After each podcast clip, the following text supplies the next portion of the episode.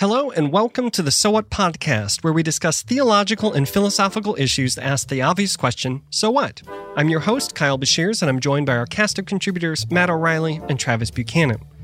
Well, as always, we'd like to thank you for listening to the So What podcast and for sharing it with your friends. If you enjoy the show, please help our podcast grow by rating and reviewing it in iTunes.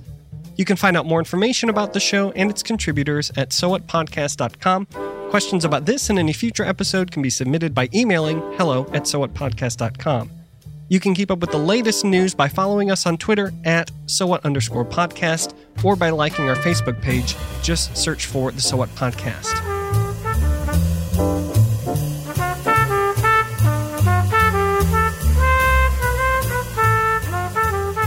Well, we are excited and honored to be joined today by Doctors Alberto Garcia and John Nunes, co authors of the recently published Wittenberg Meets the World Reimagining the Reformation at the Margins. Dr. Garcia is Professor Emeritus of Theology at Concordia University, Wisconsin, and is also Director of the Lay Ministry Program there. He is an ordained Lutheran pastor and co editor of Critical Issues in Ecclesiology. Dr. Nunes is president of Concordia College, New York. He's an ordained Lutheran pastor and author of Voices from the City Issues and Images of Urban Preaching, published by Concordia. Well, gentlemen, thank you so much for being on So What Podcast. Thank you. Great to be here, Kyle. I'm very happy to be here with you, Kyle. Well, the story of the Protestant Reformation is so often framed as a Eurocentric narrative. Martin Luther, a German, sparks the event, which is carried on by other men like John Calvin, who is French, and Thomas Cranmer, who's English. And then the story goes that the movement spills over into colonial America, where the story predominantly follows Protestant European settlers through the colonies and eventually to a Euro Protestant majority nation in the late 18th century. The story, however, continues on to the present, where American Protestantism has an embarrassingly rich diversity of ethnicities, not to mention its impact on the globe. And yet we still think of this movement stereotypically as a Protestant, especially Lutheran movement being of people from European descent primarily. And here, gentlemen, in the book that you've written is where you want to push back against that stereotype to reimagine a world that frankly is right under our nose. Protestants, specifically Lutherans, who are, to borrow Martin Marty's words from his foreword in your book, black Ethiopian rather than white American, or Tanzanian rather than Wisconsinian. So, gentlemen, if you could tell us a little bit about why you were motivated to write this book and perhaps how you wish it will accomplish its goal of reimagining Lutheranism as a multi ethnic Protestant movement. There are and where reformations already in the Catholic Church that were occurring parallel to Lutheranism. One of those reformations was during the 16th century taking effect in the Caribbean and in um, South America. For example, we have a man by the name of Montesinos and Father Las Casas who were criticizing the Spaniards' European way of being cruel to the people, and they rose up and said that the gospel, a gospel of love, uh, was very much present there for the people. What I think, and if you see in our book, is that there is a Luther with a lot of richness there that we ignore because it is not so much that Luther is European, the way that he's portrayed, but that the European frame reference portrays certain things that leave other things of Luther out. For example, Luther's lectures on the minor prophets are very, very prophetic. Luther speaks against the doctrine that might be salutary, but when it is used for the purpose of aggrandizing ourselves, for the purpose of ignoring those people who are at the bottom or at the margins, this is simply idolatry. So our book does is for me at least, it's not so much to say that go against everything that Luther said or say that it is wrong, but rather that there are certain things in Luther that have been ignored and can be lifted up to speak at the margin. And Luther actually, a mistaken thing that some people do is keep him away from the earth and earthly matters, and he doesn't. Luther criticizes those who oppress the poor. Luther criticizes those who enrich themselves while proclaiming right doctrine, but they do it for their own purposes. So, in other words, what Luther criticizes is what I call Luther calls to idolatry. So, when you are thinking about the story of Lutheranism, do you see it as occurring almost simultaneously, both in the old and the new world. It's not strictly a European movement that was exported to European colonies. No, in fact, there's a very well known Reformation scholar at Yale. His name is Carlos Eire, who wrote a book on the Reformation recently. The way that the Reformation is looked at is not one Reformation, but they are reformations. Granted that Luther's Reformation is the, uh, the most important impact. But there are other reformations that are dealing with specific matters, for example, of human value, dealing with things, even though their voices have not been heard of their very small voices, that Luther, in, in fact, has something to say about that for us today. But what we need to do then is, since the other Reformation came from other questions, questions that dealt with people at the periphery, those same questions need to be asked today because of our situation in the United States and other parts of the world. So, to neglect this aspect of the Reformation has a big impact on our imagination of what both the movement is and what the movement did and what it continues to do today. Now, Dr. Nunes, this is very similar to something that I found very profound in just the preface of your book, where you write that imagination is the embryo of either anxiety or creativity. So it really does matter what we think this event means in our own imaginations.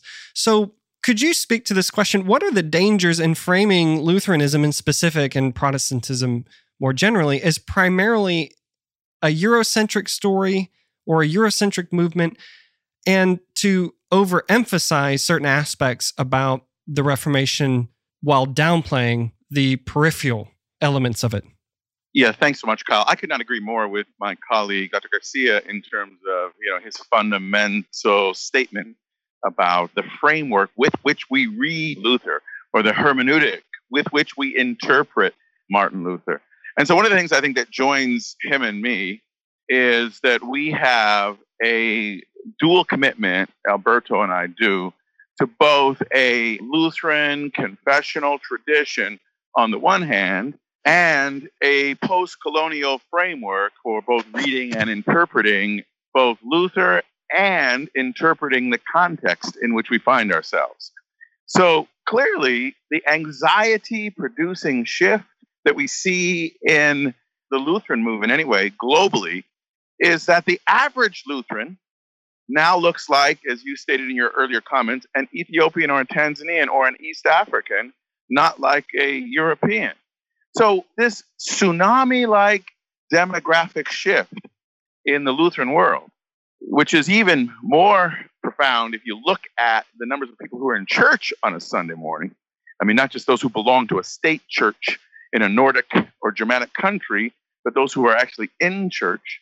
And when you look at the future of the church in terms of the age proportionality of those emerging churches in Latin America and the continent of Africa, we have a choice when we face that kind of reality. Do we kind of resort to a anxiety about what's going to happen to us because you know Lutheranism is shifting and changing, or do we engage in a kind of creative action in which we find uh, ways to be as culturally relevant, to just use a simple term, as we are theologically grounded. And that's what Dr. Garcia and I have attempted to do in this book. One thing that I would like to add to what John has said is that what he's saying that is happening is occurring in Africa, for example, is gradually beginning to occur in the United States. For example, in our Lutheran church, there are churches that were completely no Germans in Milwaukee or German descents in the downtown area. A couple of years ago, they began work. And now, for example, in one service, they have over 200 people. Yet, here is the question I have heard from a Mexican lady there who is, pardon me, legal in this country, where she's being asked to leave town to leave town, okay, because she doesn't belong in the United States. So those are the kind of questions of anxiety and problems that the people at the margins are facing. How do we find a gracious and loving God in the midst of the problems we're facing in the United States of America? How do you gentlemen think that Reformation theology can assist in this opportunity that Lutheranism has to move forward? That's a great question, Kyle. And we've actually attempted to organize our book in just that way. In other words, we feel there's something about justification that cannot be interpreted without questions of justice. And Alberto can say a lot more about that. We feel that, you know, when we talk about koinonia and what does it mean that we form a Christian community, you got to ask questions about, you know, how that community is defined and where the boundaries and the borders of that community are. So the way we've kind of organized the book is to appeal to the ancient sources. One of the things that Dr. Garcia and I share in common is a fundamental belief that the historically or confessionally lobotomized have nothing with which to be creative. In other words, that the embryo of creativity is to pay attention to our history and theology, not to run away from it. He was mentioning, for example, justification, okay?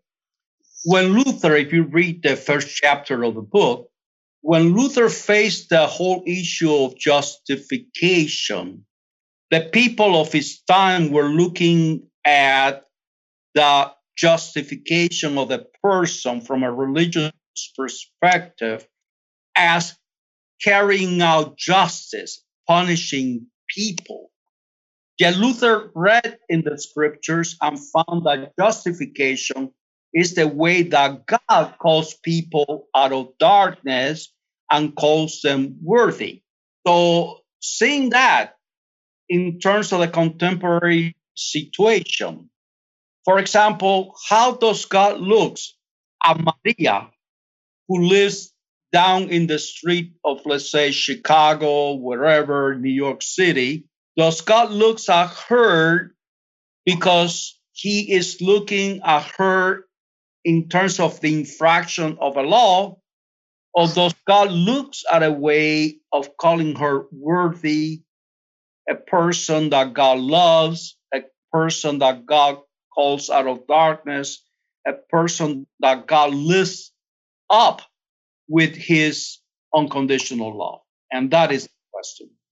That's good. I wonder, Dr. Garcia, you mentioned earlier talking about bringing Reformation theology into the present to be able to apply it to multi ethnicity within the Lutheran movement. Are there other thinkers? So you mentioned specifically there was one sort of Reformation going on in colonial Spain. Are there things that we could learn from minor players, we'll say, who were specifically dealing with the issue of marginalization during the Reformation that we could bring forward to today as an example? The people that mostly were involved in this were, should we say, at least in the 16th century, were mostly Roman Catholics. However, in the later years, we find this idea impacting other communities of faith. By communities of faith, I mean evangelicals and reform. The problem is that in Latin America, when the evangelicals and the Catholics get together back then, I think the Reformation people could barely breathe because not only they were a small movement, but they had to answer the very many attacks and dominance of the Catholic Church in Latin America. Okay. So this is the problem. That's why I cannot bring you uh, names that many. But in the United States, in the last few years, there have been quite a few people who have added to that reinterpretation. Actually, I, I have a name to throw in who isn't from the Reformation era, Kyle, if I may. Okay, yeah. So I would say someone who was helpful in that project of reimagination when he confronted a crisis in the church and a crisis among theologians and a crisis in his nation is Dietrich Bonhoeffer. Oh, yes. Um, you know, who clearly spends similarly considerable time re-examining questions of, you know, fundamental doctrine. For example, when Bonhoeffer looks at the notion of the image of God, as we see in Genesis 1:26, that all humans are created in God's image he actually spends considerable time in his Genesis commentary digging deeply into what is the meaning that the other is created in the image of God. Is it merely an analogy of ontology that humans are kind of miniaturized gods? Like God is all knowing, so humans mm-hmm. don't have some knowledge. And he actually reverts to what he calls the analogy of relationship, or in That's Latin, right. analogia relationis, you know, under the pressure of this kind of uh, final solution, anti Semitism, obviously, treatment of those with disabilities. He says, no, no, if you don't take seriously the analogy relationship, namely God as Father, Son, and Spirit in divine relationship, then you can't take seriously what it means that we are created in the image of God. There's a notion of recognition of the other. So Bonhoeffer already starts us, I think, down a road that is very usable for part of the project that we're talking about. And by the way, when we talk about Bonhoeffer from a very practical perspective, he was a man who lived at the margins, not only in terms of with Judaism, but also uh, when he came to the United States, he was part of the African American community. He spent time with the Spanish speaking in Spain. In other words, he was people who were different than the typical European Lutherans. This is very helpful. I, I couldn't help but think too when we're talking about specifically, maybe to back up to one question, but to wrap up this this section of our conversation, uh, sola fide, justification by faith alone, was one of the pillars of the Reformation. And I don't think it's any surprise then that if we take ourselves to Galatians chapter 3, verses 24 through 28, specifically verse 28, is this famous phrase that Paul gives that there's neither Jew nor Greek, slave nor free, male nor female, for we're all one in Christ Jesus. In the kingdom of God, there shouldn't be marginalized community because we are all unified through the Lord Jesus. Earlier in this passage, to get to this conclusion, Paul says in verse 24 So then the law was our guardian until Christ came, in order that we may be justified by faith. And so, justification by faith alone sets him in a trajectory that concludes oneness in the Lord Jesus despite diversity. I think that's a very, very helpful point to make. Thank you. Well, gentlemen, one of the questions we like to ask here on the show is well, so what? Why do these things matter in our everyday lives? I think some of them are very obvious, but why should we take time to reimagine the Reformation in themes as it relates to Black and Hispanic and other perspectives that are traditionally at the margins? I think the so what is because when we engage in this work of reimagining the Reformation from the margins, we are engaging in work that God is up to. I think God is up to disruption in the great traditions in order that these traditions might be creatively disruptive and find new life in the spirit. We're describing really well, you know, God's vision for who we are as humans. and what Christ has done to abolish the dividing wall and what Christ has done to create a new community where these kind of superficial categories diminish in terms of their significance. That's one of the takeaways that we can get from the emerging church is it can take us out of a kind of cultural captivity in which our faith, no matter from what cultural tradition is defined, is confused with our culture. In other words, where we have enmeshed faith and culture in ways that that blur uh, the vision of Christ for the church and for the world. So I think part of this work is creative disruption for the sake of the life of the church. And uh, Dr. Garcia actually has a really interesting translation about Christ who comes as our disruptor. When we pray, Your kingdom come, we're actually praying for disruption. When we pray that God would stir up His Spirit and come among us, you know, we're praying for a sort of disruption because it's in that disruption that we find kind of new life. So it's actually for the sake of the church. It's not for the sake of the destruction of the church, but for the sake of the creative disruption of patterns that are just ungodly and unholy.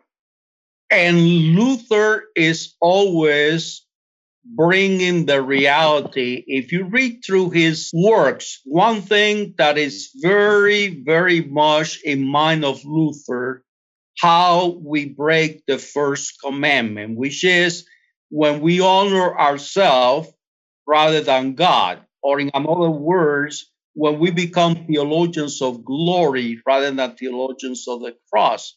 And that happens in every epoch of history it happened within every culture. It happened right. everyone. Well, that's good, gentlemen. Do you have any closing thoughts that you would like to bring up before we end? I have one closing thought. I want to thank you, Kyle, not only for the opportunity to be on this podcast and to ask the hard question of so what, that necessary question. Luther asked a similar question. Luther would say, What does this mean? I mean, you got the command, but then what does this mean for us? so it's not only that you know Alberto and I can have a chance to be on this program, but I think it's really, really important that people whose voices have historically been you know marginalized, you know, will have a space and a place for their voices find voice. And I thank Eerdmans Press for doing that, and I thank yeah. you also. Uh, yes, I thank him very much. I like to kind of end in terms of a story of love. As you know, since September 11, uh, even in the United States, we have become very much we against them, even among Christians. And so I like to win in terms of what you said, in terms of justification. Justification for Luther is pretty much the so what question grounded on another sola that I like to give only to the agape of God. And I'm going to end with a very an explanation of Luther's Heidelberg Thesis number 18 in a brief sentence this is what he says that a person is loved not because they are he or she is lovely but they are lovely because they are loved. In other words we don't love a person because they have something good to offer but we love a person because god loves them first